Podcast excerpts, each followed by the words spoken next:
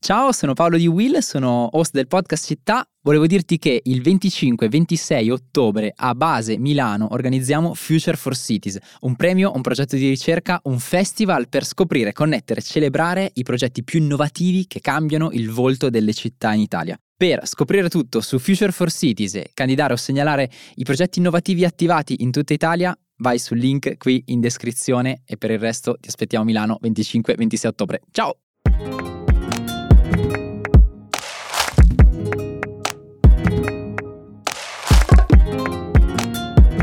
Ciao, sono Riccardo e questo è un nuovo episodio di Actually, il podcast che parla del cambiamento che sembra arrivare piano piano e poi travolgerci tutto d'un tratto. Cosa mi ha travolto tutto d'un tratto quest'estate?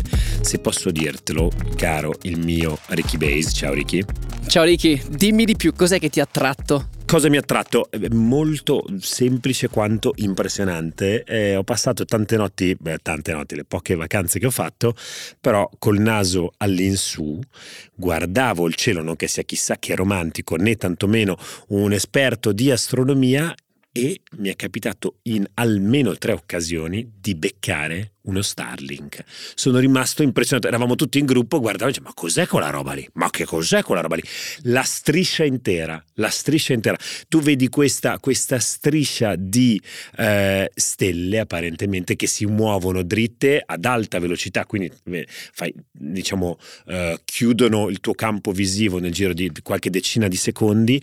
Eh, impressionante, bello, affascinante, eh, quanto insomma è affascinante tutto il business che ha messo in piedi, sì, proprio lui, il Dutour, Elon Musk. A questo proposito, so che tu richiedi un paio di cose da, da, da dire, ma do un consiglio a tutti in primis di andare a leggervi il meraviglioso e super interessante articolo di cui si sta parlando molto uscito sul New Yorker due settimane fa eh, che è questo lungo ritratto parla anche Sam Altman commenta, commenta Musk ma in cui in realtà soprattutto si mette al centro del discorso il rapporto delicatissimo che oggi esiste fra un singolo individuo, Elon Musk, e il suo governo. Perché? Perché raramente nella storia dell'umanità si è ritrovati, si è ritrovati ad avere un soggetto con un potere e un'influenza di natura geopolitica così strutturata. Perché? Perché questi Starlink che tanto mi facevano sognare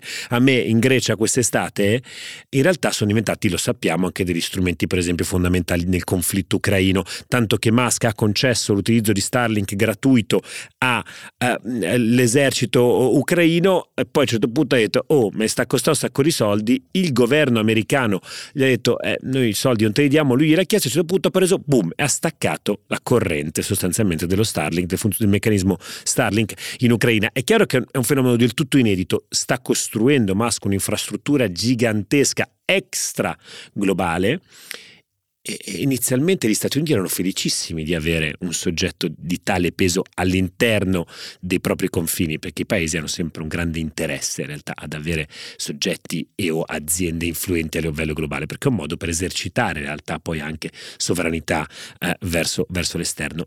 Ora sembrerebbe che qualcosa si stia rompendo, non ultimo in questi giorni si sono, si sono beccati con il presidente Biden. Ci sono, ci sono un po' di livelli di, eh, molto interessanti da questo punto di vista. Noi abbiamo pubblicato recentemente un'infografica, riprendendola dal New York Times, in cui si vede la quantità di satelliti di Starlink ehm, nel, che, che orbitano intorno alla Terra. Starlink, che ricordiamo è uno strumento alternativo alla fibra per ehm, connettersi collegarsi ad internet. Diciamo rispetto al passato la grande innovazione è quella che tu mandi un satellite all'interno dell'orbita bassa della Terra, quindi mh, mm, mi sembra a 500 km da Terra e grazie quindi alla vicinanza che questo satellite ha con la Terra ti puoi, ehm, puoi navigare su internet a un'alta velocità. La cosa però interessante è che in pochi, che molte persone scrivevano sotto al, al, nostro post e che tu hai anche, hai anche citato adesso è eh, il fatto che eh, Elon Musk stia accumulando troppa potenza proprio grazie eh, a, a, Starlink che è un mezzo per accedere, è un mezzo di telecomunicazione, quindi per accedere eh, ad internet. Ricordiamo però che Starlink non è l'unico sistema di satelliti nell'orbita bassa della Terra, c'è l'altro eh, grande competitor che è quello di Amazon, il progetto Kuiper, che è già attivo, eh, non credo sia ancora attivo in Italia, ma è già attivo in tantissime, in tantissime parti del mondo, quindi sempre di più probabilmente nelle tue notti estive vedrai volare sopra di te dei satelliti. L'altra cosa molto interessante che hai detto tu è che questa settima, in queste settimane Musk si sta un po' beccando con, eh, con Biden, eh, in particolare in questo momento ha due um, grandi fronti aperti. Il primo è quello con il Dipartimento di Giustizia degli Stati Uniti che eh, ha fatto causa proprio contro SpaceX, cioè l'azienda che tra l'altro poi al suo interno ha eh, Starlink, che pare abbia discriminato i richiedenti asilo e rifugiati nelle sue assunzioni. E poi invece l'altra è un'altra investigazione sempre aperta, in questo caso su Tesla, che a quanto pare avrebbe eh, prestato dei fondi eh, a Musk per comprare una casa, una casa segreta di cui, di cui, pochi sapevano. Eh, vedremo, in ogni caso linkiamo qua sotto il link del New Yorker fondamentale, articolo vi garantisco fondamentale, per, secondo me necessario. E non, non, lo sto dicendo per partigianeria nei confronti di Musk perché in realtà è un articolo a lunghi tratti eh, critico, critico eh, quanto me nei confronti eh, di un dibattito su un argomento che mi scalda sempre molto, che è quello europeo. Parleremo di Europa anche nella nostra big story di oggi, eh, ma eh, ci tengo perlomeno a portare un po' in evidenza un po' l'assurdità del dibattito che si sta sviluppando in Italia in questo momento eh, sul, sul, patto di stabilità. Sapete il meccanismo che dovrà eh, ritornare eh, in, in vigenza dopo la sospensione dovuta al Covid è quel sistema sostanzialmente attraverso cui si stabiliscono dei limiti eh, che eh, vengono imposti alla finanza pubblica dei vari stati per avere una certa omogeneità nei bilanci eh, nazionali, soprattutto per limitare deficit e eh, sul lungo termine poi indebitamento eh, pubblico. Ora, eh, è, è, giusto che si stia discutendo per, eh, ed è naturale perché lo si sta facendo a livello europeo, eh, per, per, per riportare in essere un meccanismo che si è innovato rispetto, rispetto alla normativa che eh, era più risalente nel tempo. Abbiamo visto col Covid che insomma eh, la finanza pubblica può essere stravolta da shock esogeni di vario tipo e quant'altro. Ecco che però adesso insomma se da una parte abbiamo una destra pronta ad attaccare molto duramente la, eh, eh le istituzioni europee per il fatto che ci vogliono rimettere delle, dei vincoli, si sta facendo in realtà in maniera abbastanza bipartisan questo riferimento al tema del green, ovvero c'è una teoria molto diffusa, molto apprezzata che sta girando che dice patto di stabilità e quindi il limite a fare, a, a fare debito, la, la sto semplificando, la sto semplificando, tutti i grandi economisti in ascolto, non mi menate potrebbe essere derogato, meglio non andrebbero conteggiate quelle spese che sono imputabili a investimenti green. Quindi tu Commissione europea non mi veni, devi venire a scassare se io nel mio indebitarmi, nel mio fare spesa pubblica, destino soldi a investimenti green. Perché? Perché come dire, lo Spirito Santo dovrebbe renderlo debito buono, no? Qua anche siamo un po', si sta facendo di nuovo utilizzo di questa distinzione draghiana del debito cattivo e il debito buono. Ora, se abbiamo una regola che dice che insomma è, è, è una salvaguardia per l'eccessivo indebitamento, non è che i soldi del, eh, de, degli investimenti green sono soldi del Monopoli e i soldi invece per gli investimenti, non lo so, su, sulla sanità eh, sono invece soldi veri. Eh, non è così e quindi quindi questo è un primo principio che devo dire mi lascia abbastanza basito, ma magari qualcuno di voi che ci ascolta ha una posizione diversa. Aggiungo un ulteriore punto, poi conoscendo un po' i nostri polli eh, del, del, diciamo, dell'orticello italiano. Dove la tiri? Diciamo, facciamo, passiamo per buono il meccanismo del grid. Dove la tiri la linea? E qua cito anche un, un, bel, un bel thread che ha fatto Marattini in questi giorni. Dove la tiri la linea di un investimento green da uno non green? Il super bonus per le facciate. È un bonus, uh, è un bonus uh, green è un bonus non green? Posso potenzialmente tirare quella definizione, lo sappiamo, all'infinito. Capite che adesso rimetterci la peggior situazione in cui ci si può ritrovare, secondo me, come stati e come società oggi è quella di scrivere le regole male. È fondamentale la capacità di fare regolamentazione precisa, tanto più quando le regole sono così impattanti come quella del patto di stabilità e quindi invito voi, community di Actually, a, a diciamo, prendere posizione su uh, dibattiti di questo tipo che quando prendono, partono per la tangente, secondo me diventano davvero, davvero, davvero pericolosi. Ora, di Europa continuiamo a parlare e di come si fanno le regole, speriamo di farle bene, in questo caso di averci azzeccato, parleremo di DSA, direi gingolino perché ho smarmellato, sono andato lungo ma oggi sono imbenzinato, ci sentiamo dall'altra parte con Vincenzo Tiani. E allora, Big Story di oggi, tema fra i più sexy per eh, gli utenti e le utenti di Actually, perché ehm, ci sono d- due, forse tre degli elementi che maggiormente ci piace eh, discutere. Eh, il primo, io l'ho imposto qui dentro da un po' di tempo, è ehm, l'Europa. Il secondo è la tecnologia, i grandi soprattutto operatori del mondo tech.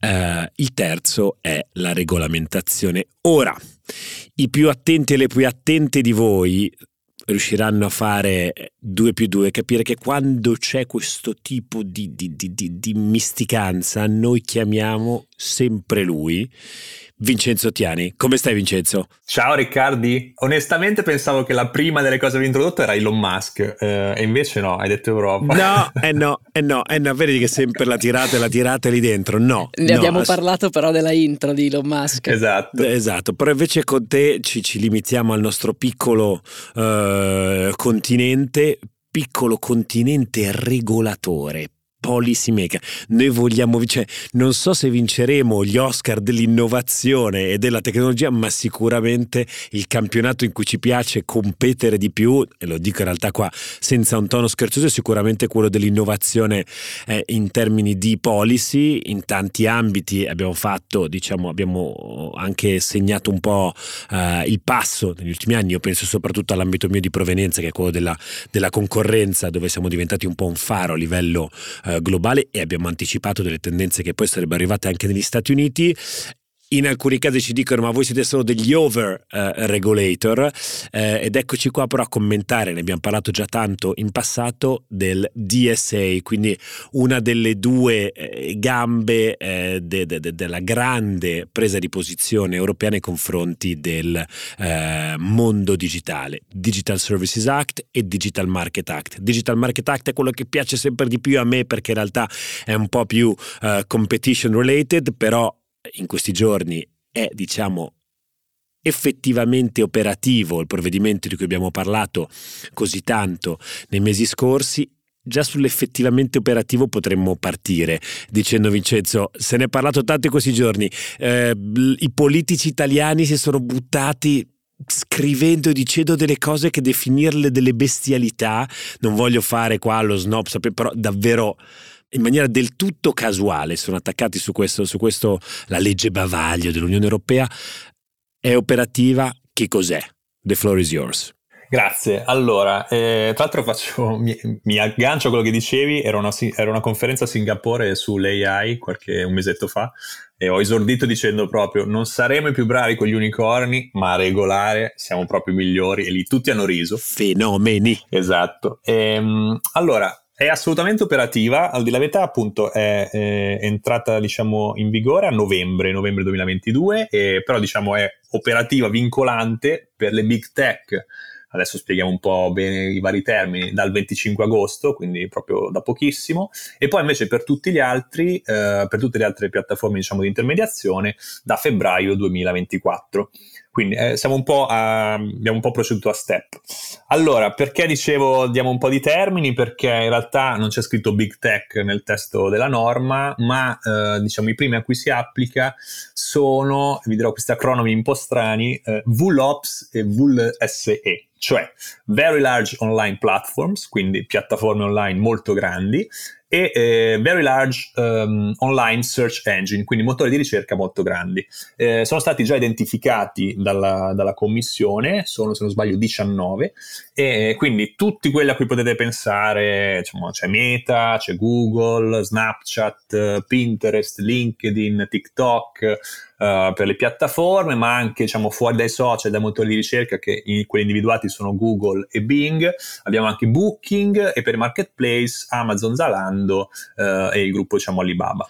Quindi Amazon Zalando hanno subito fatto ricorso. Esatto. Subito, sono subito andati in conto. Altra cosa in cui noi siamo bravissimi. Esatto. Amazon e Zalando, partiamo dalla fine, hanno già detto, ma in realtà questa identificazione come Very Large Online, very large online Platform eh, non ci piace tanto e quindi secondo noi non è giusta e quindi sono andati, fanno ricorso. E in questi casi si fa, non è che si va dal tribunale di, so, Caltanissetta o della propria provincia, ma eh, si va direttamente dalla Corte di Giustizia Europea quando si deve in qualche modo, diciamo, appellarsi contro una um, decisione della Commissione.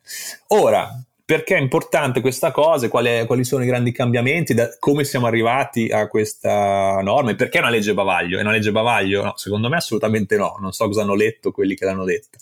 Eh, allora, diciamo, questa legge ce n'è bisogno perché va ad aggiornare la, la norma di prima precedente che era del 2000 ed era una direttiva. Quindi Fate una norma che è uscita nel 2000 vuol dire che è stata pensata almeno 5 anni prima, quindi Google probabilmente ancora non esisteva, visto che è nato nel 98. Non c'erano i social, non c'era, non c'era tutto quello che si vuole regolare adesso.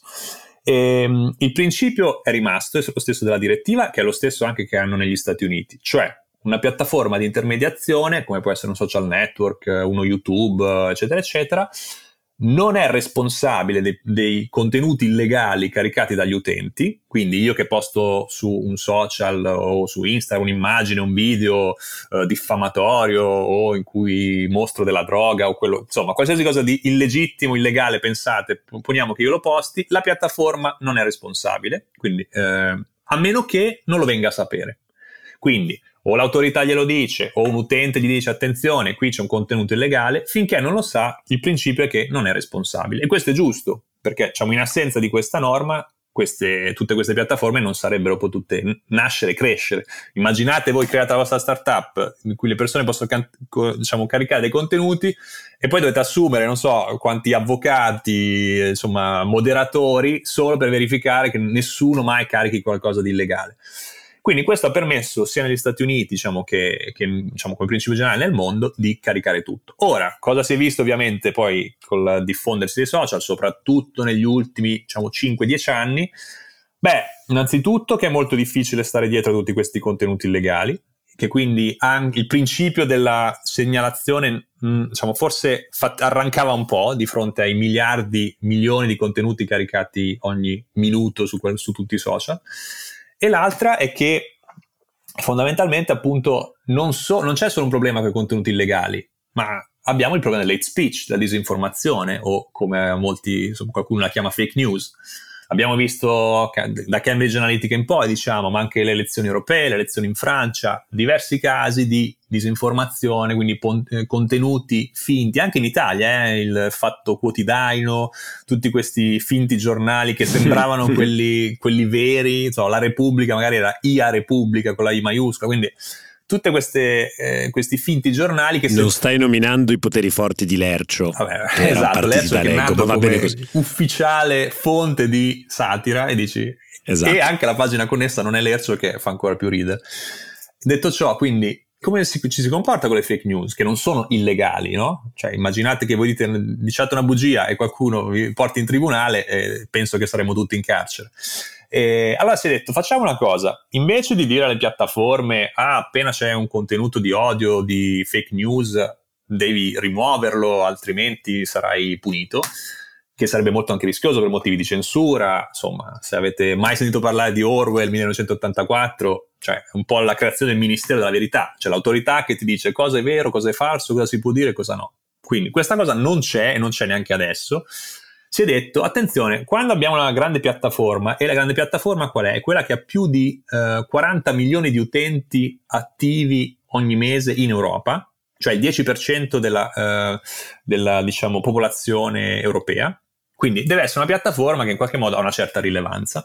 Allora, per te che sei così grande e che hai un impatto in qualche modo sulla, sulle persone, per, uh, insomma, per, il tipo di, uh, di strumenti che, che, dai loro uh, a disposizione, allora ogni anno almeno devi fare una sorta di verifica. Cioè, devi verificare, non è che forse la mia piattaforma stia in qualche modo contribuendo a diffondere disinformazione, a creare dei problemi ai diritti fondamentali, alla privacy, alla libertà di espressione, al cyberbullismo, eccetera, eccetera.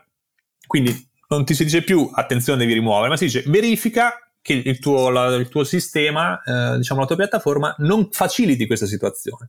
Allora, se verifichi che effettivamente qualche problema c'è, devi mettere, devi diciamo, scrivere una sorta di report in cui dici, ok, questo è il problema, sto cercando di risolverlo in questo modo. Possono essere, quali possono essere questi modi?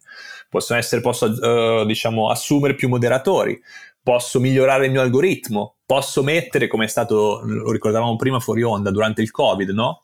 Eh, quando c'erano tanti articoli scientifici, qua eh, dove tutta l'Italia sono diventati medici, però diciamo, era, fa- era difficile capire quali fossero eh, diciamo, mh, veritieri e quali no. E allora ogni volta c'era un tag, una, una label, una, un'etichetta che diceva attenzione, qui si parla di Covid, verifica che la, la, la, fonte sia corretta, questo è il sito ufficiale dell'OMS, eccetera, eccetera. Quindi queste sono alcune delle indicazioni che eh, permettono, che diciamo, modificano il modo in cui si devono approcciare le piattaforme e le informazioni che devono dare. Io potrei andare avanti per due ore, ma prendo fiato. Il succo, se, se potessi riassumerlo, anzi, se, se, se, avessi un bell'accento francese, come ce l'ha il commissario Thierry Breton, che ha detto: We will ensure that uh, no online platform behaves as if it was too big to care. Eh, too big to care, eh, quindi no, partendo dal giochino di parole di too big to fail, non ci possiamo più sentir dire quella frase che spesso e volentieri no? eh, si, si, è ripetuta, abbiamo sentito ripetere dalle grandi piattaforme, dice ma scusa, ma io ho miliardi di utenti, cosa pensi che io possa? Ecco, il Digital Service Act in teoria dovrebbe un po' tamponare questo fenomeno, ritornare ad una parziale responsabilizzazione delle piattaforme, non direttamente per il contenuto di ciò che viene pubblicato da terzi, ma rispetto a il loro operato per tamponerlo. Esatto, Adesso però provo a semplificarla.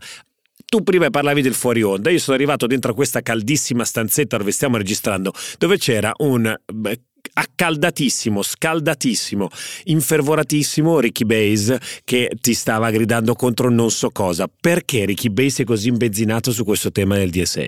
Per tre ragioni. Si sta caricando come un rapper, come un rapper eh, prima di una registrazione. Vai, si alza addirittura.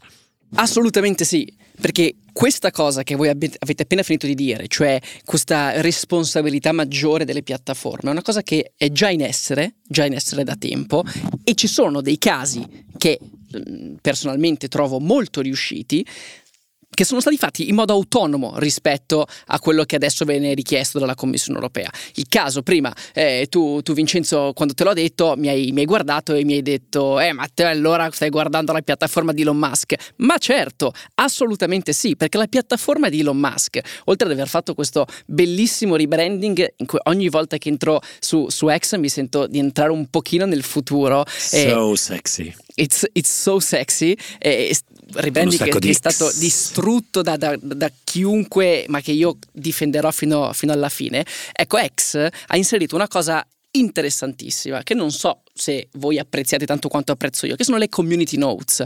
Cioè quando voi guardate un, un um, un tweet su X e quel tweet tendenzialmente vi rendete conto che c'è qualcosa di strano, qualcosa che non va è parzialmente vero oppure è totalmente falso, c'è qualcuno che l'ha segnalato ed X, credo nel modo migliore tra tutte le piattaforme, già te lo segnala. Questa è la prima cosa. Seconda cosa, Facebook già da già qualche anno ha istituito un oversight board eh, che va ad analizzare i casi più, più difficili e ci sono delle, delle, diatribe in corso. Ecco, non è che andando a regolamentare questa cosa non la rendiamo un po' troppo po' troppo chiusa e rischiamo. Io guardo sempre, guardo sempre agli altri, guardo agli Stati Uniti, guardo all'Asia. Non è che rischiamo di rimanere nel nostro le, le, piattaforme poi vanno via, dicono ma, ma sai, non lo so, l'Europa però dobbiamo investire, allora, dobbiamo prendere queste mille persone, l'ha fatto TikTok, si è preso mille persone per adeguare il suo algoritmo, l'ha fatto pure Meta. Passiamo la parola al professor, beh, per noi professor Tiani. Ieri risultato convincente fino a quando poi non è citato come caso di successo il, l'oversight board di, di, di, no, di Meta, no, che è proprio un caso di successo, non lo definirei. Però eh, non, non v- di Vincenzo, successo, ma, ma, certamente è stato, è stato un passaggio. Un tentativo in quella direzione. Eh, Vincenzo, eh, in che modo possiamo reputare insufficiente, a tuo modo di vedere, diciamo, lo status quo ante ehm, regolamentazione europea? Cioè perché secondo te c'era bisogno di portare avanti una regolamentazione di questo tipo? Al netto poi adesso entriamo anche nelle problematiche tecniche di, di, di regolamentazione. Ma come dicevo appunto perché il sistema finché non vedo, non agisco, non, cioè con così tanti contenuti eh, e poi anche con l'introduzione di bot, attacchi da parte di paesi stranieri, non, non era più sufficiente. E qui davvero parliamo di cioè, i casi in cui la disinformazione non è per fare delle battute, ma è per cambiare le sorti di alcune diciamo, elezioni politiche. Ripeto, sono stati casi certificati, le elezioni di Macron, non so se il primo giro o il secondo giro, da parte di attori russi, eccetera, eccetera. Quindi non è una cosa da poco, ecco. Detto ciò, eh, in realtà eh, quello che diceva Riccardo è tutto giusto, ma anche perché al DSA, al testo che abbiamo adesso, non è che ci siamo arrivati dall'oggi al domani, cioè gli ultimi, già a partire dal 2000, sì, soprattutto dopo Cambridge Analytica, e diciamo, la commissione è entrata in discussione, um, ha cominciato a fare una specie di gruppo di studio uh, con, uh, con, Meta, con, uh, con Google, Microsoft e pochi altri, Twitter, in cui hanno adottato una sorta di codice di condotta in cui dovevano dire quanti, sono, quanti post illeciti avete rimosso, eccetera, eccetera, e ognuno presentava i suoi dati. Meta era quello, diciamo, chiaramente più strutturato e quello che si è comportato meglio. Uh, Twitter non aveva la stessa diciamo, potenza di fuoco uh, e quindi diciamo, in generale comunque hanno dimostrato sì di fare qualcosa. Poi alla fine la commissione ha capito che ok, questo codice, cioè un codice di condotta è qualcosa di volontario, cioè no, la piattaforma decide in maniera volontaria di seguire un po' le indicazioni della commissione. Anche una volta in cui, come dicevo prima, gli stati singoli cominciavano a fare le proprie norme, hanno detto ok, questa cosa non può andare avanti perché da un lato con un codice di condotta non possiamo pretendere più di tanto perché tanto non è vincolante. Dall'altro abbiamo gli stati ognuno, dove ognuno sta andando per conto suo, vogliamo evitare di avere 27 leggi diverse, facciamo questo regolamento. Quello che diceva Riccardo sulle etichette o come dicevo prima io la questione quando c'erano diciamo, i post sul Covid eccetera eccetera, in realtà sono stati qui messi, cioè nel senso la commissione in questo testo non è che ti dice ah devi far così, dice guarda tu devi essere, eh, migliorare la trasparenza, devi dare degli strumenti nuovi per diciamo, regolare queste situazioni complesse, perché lo sanno benissimo, sono situazioni complesse. Poi fai tu, cioè nel senso quindi tu sei Meta, Meta si è fatto il suo oversight board, fra le altre cose. Uh, Twitter, si vede che io vedo meno post, scusate, ex, si vede che vedo, vedo meno post controversi, quindi io questa cosa del delle diciamo, risposte alla community non l'ho ancora vista, ma mh, sembra molto carina e molto interessante è un altro sistema. Quindi, qual è un altro problema che si vuole risolvere? Fino all'altro giorno, tu, se il tuo post veniva rimosso, ti si diceva, bene, il tuo post è stato rimosso perché va contro le community guidelines, fine. Cioè, quali, con quale parte delle community guidelines? Per quale motivo è stato rimosso? È illecito, va contro i termini e condizioni, non si sapeva nulla.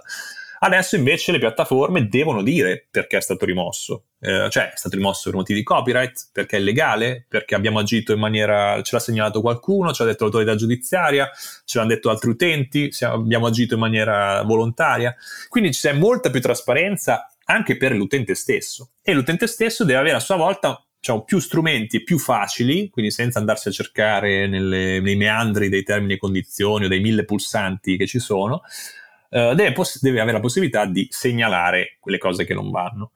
Uh, anche quel sistema lì è, tut- è, molto migliorato, nel senso che addirittura si, può, si possono fare appelli, eccetera, eccetera. Quindi già qui c'è senz'altro molto. Qui secondo me c'è, c'è, un'altra parte mega interessante, cioè noi stiamo guardando al, eh, effettivamente alle fake news, alle hate speech, che è possiamo dire una parte del DSA, c'è un'altra parte che invece che è molto legata, cioè quella eh, relativa alla, alla um, trasparenza su come funziona l'algoritmo e quindi alla creazione di algoritmi alternativi, che però torna al mio discorso di prima, del quale sono molto curioso di sapere la tua risposta, cioè un TikTok arriva nel nostro mercato con un prodotto completamente disruptive che funziona molto meglio rispetto a qualsiasi altro prodotto perché ha l'algoritmo migliore. Ricordiamoci che l'algoritmo è stato inserito all'interno delle piattaforme perché effettivamente consentiva di mostrarti il contenuto che più poteva essere interessante per te. C'è una bellissima puntata di Land of the Giants in cui racconta l'introduzione del newsfeed di Facebook. Un intenditore, se ascolti Land of the Giants.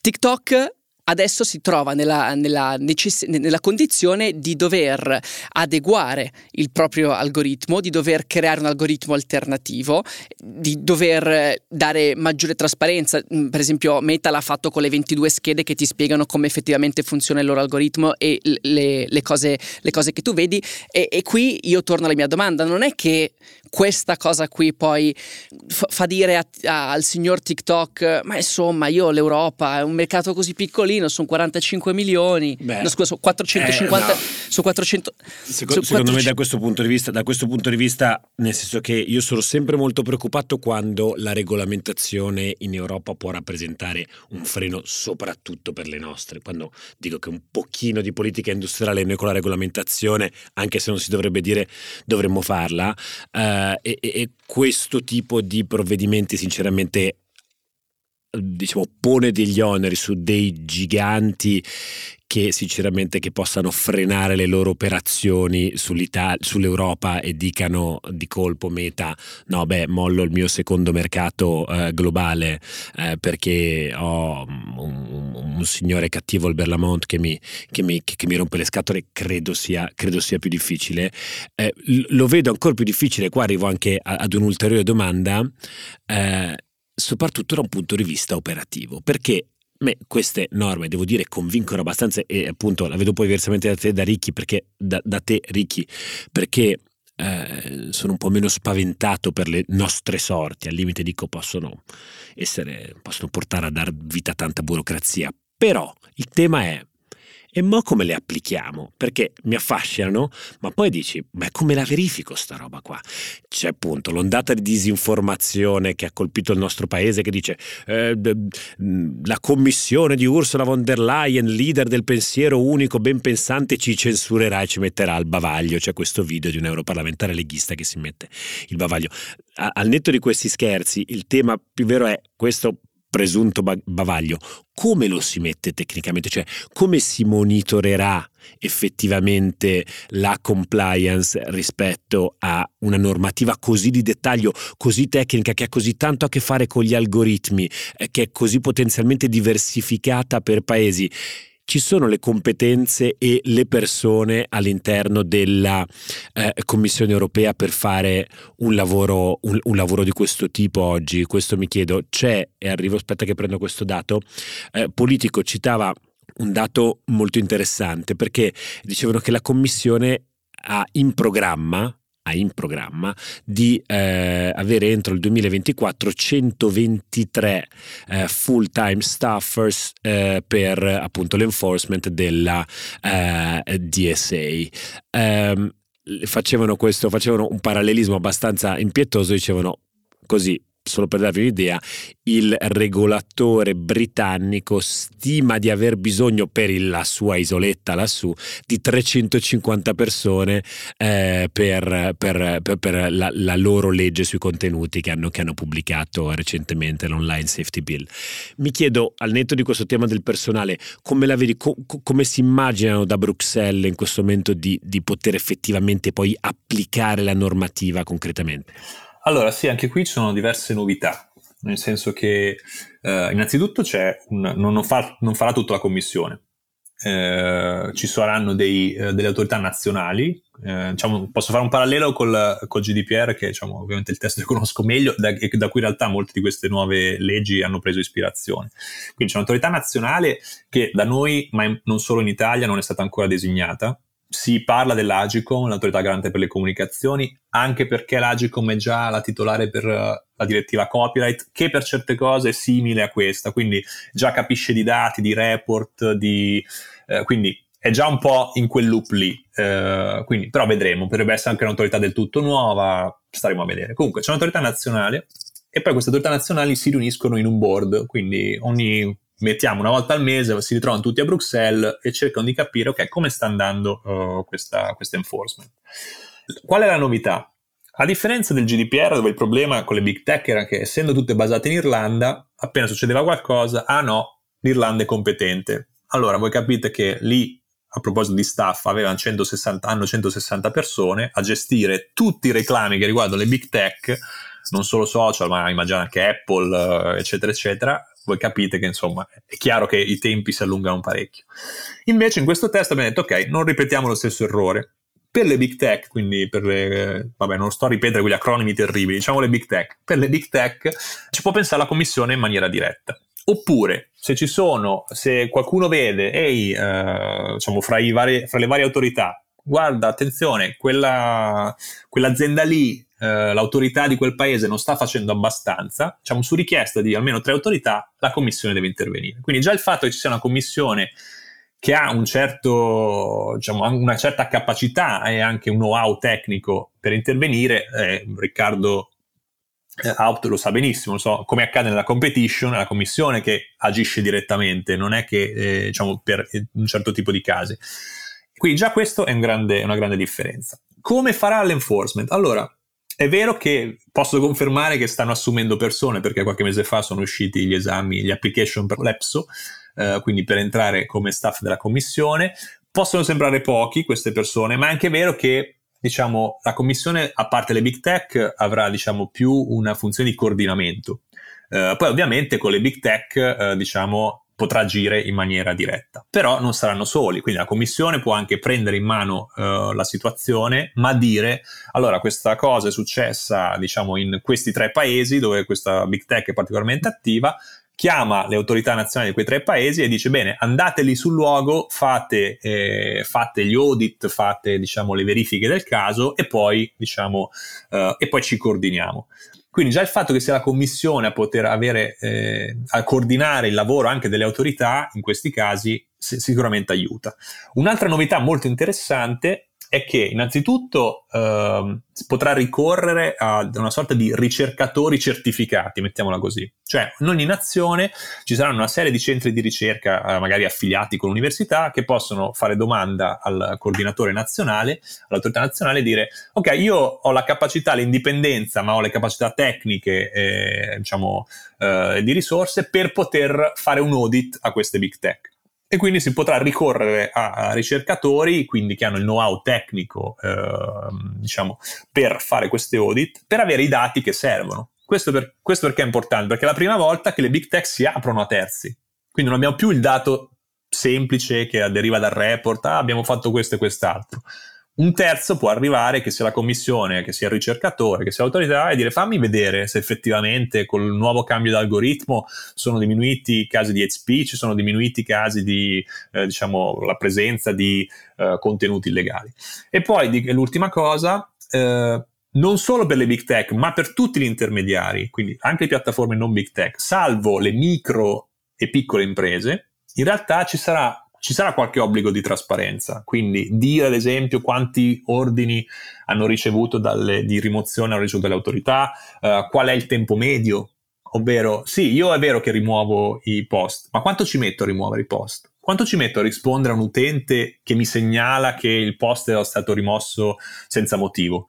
Ci metto una settimana, un anno, un giorno? lo faccio solo con l'algoritmo, ho delle persone che ci si dedicano, quindi questa trasparenza, questi maggiori dati che riescono a dare periodicamente aiutano senz'altro la commissione o l'autorità di, di turno a prendere le decisioni e avere il quadro della situazione. No more Platform they say too big to care. Insomma, eh, abbiamo capito che è una, grande, una grande rivoluzione regolatoria e non solo. Vedremo se effettivamente questo provvedimento ci allontanerà dei giganti del tech. Oppure vedremo se questo provvedimento sarà il primo di una lunga serie che poi verrà adottato anche da tutti gli altri paesi. Perché c'è pure questa. Se posso aggiungere una cosa, la Cina ha già adottato uh, un paio di anni fa un regolamento che riguarda proprio la regolazione degli algoritmi, quindi la trasparenza degli algoritmi, deve spiegare perché l'algoritmo diciamo, uh, funziona per, e facilita più la visione di certi contenuti piuttosto che altri. Gli Stati Uniti ci stanno pensando da tempo, volevano insomma eh, di fatto riscrivere il, come avete, ne avete già discusso in passato, il, diciamo, la Section 230 del Decency Act, per gli stessi motivi, perché i problemi sono gli stessi, quindi alla fine diciamo la direzione è quella, ma qui col DSA si prende atto di qualcosa che succede già da anni, quindi non è neanche troppo nulla di nuovo. Eh è svanito il sogno di internet come luogo libero, come luogo in cui tutto può essere detto, in cui tutte le idee possono circolare liberamente. Ma non è vero, dai. C'è ancora, semplicemente non conviene neanche alle piattaforme che, che, si possa dire proprio tutto tutto, perché se tutti dicono parolacce, chi è che ci vuole andare sulle piattaforme, no? Il ragazzo è accecato da, da, da, dai flash delle big tech invece deve ricordarsi che lavora per una PMI eh, qui sul territorio italiano. Vincenzo, grazie mille, come al solito ci aiuti a rimettere in ordine i pezzi di puzzle sempre più complessi. Eh, ci risentiremo molto presto. Insomma, la prossima potremo farla un'altra, un, una verticalata sul Digital Markets Act alla prossima, alla prossima capriola che faranno su da Bruxelles. Grazie Vincenzo. Ciao ragazzi. Ciao, Ciao a tutti.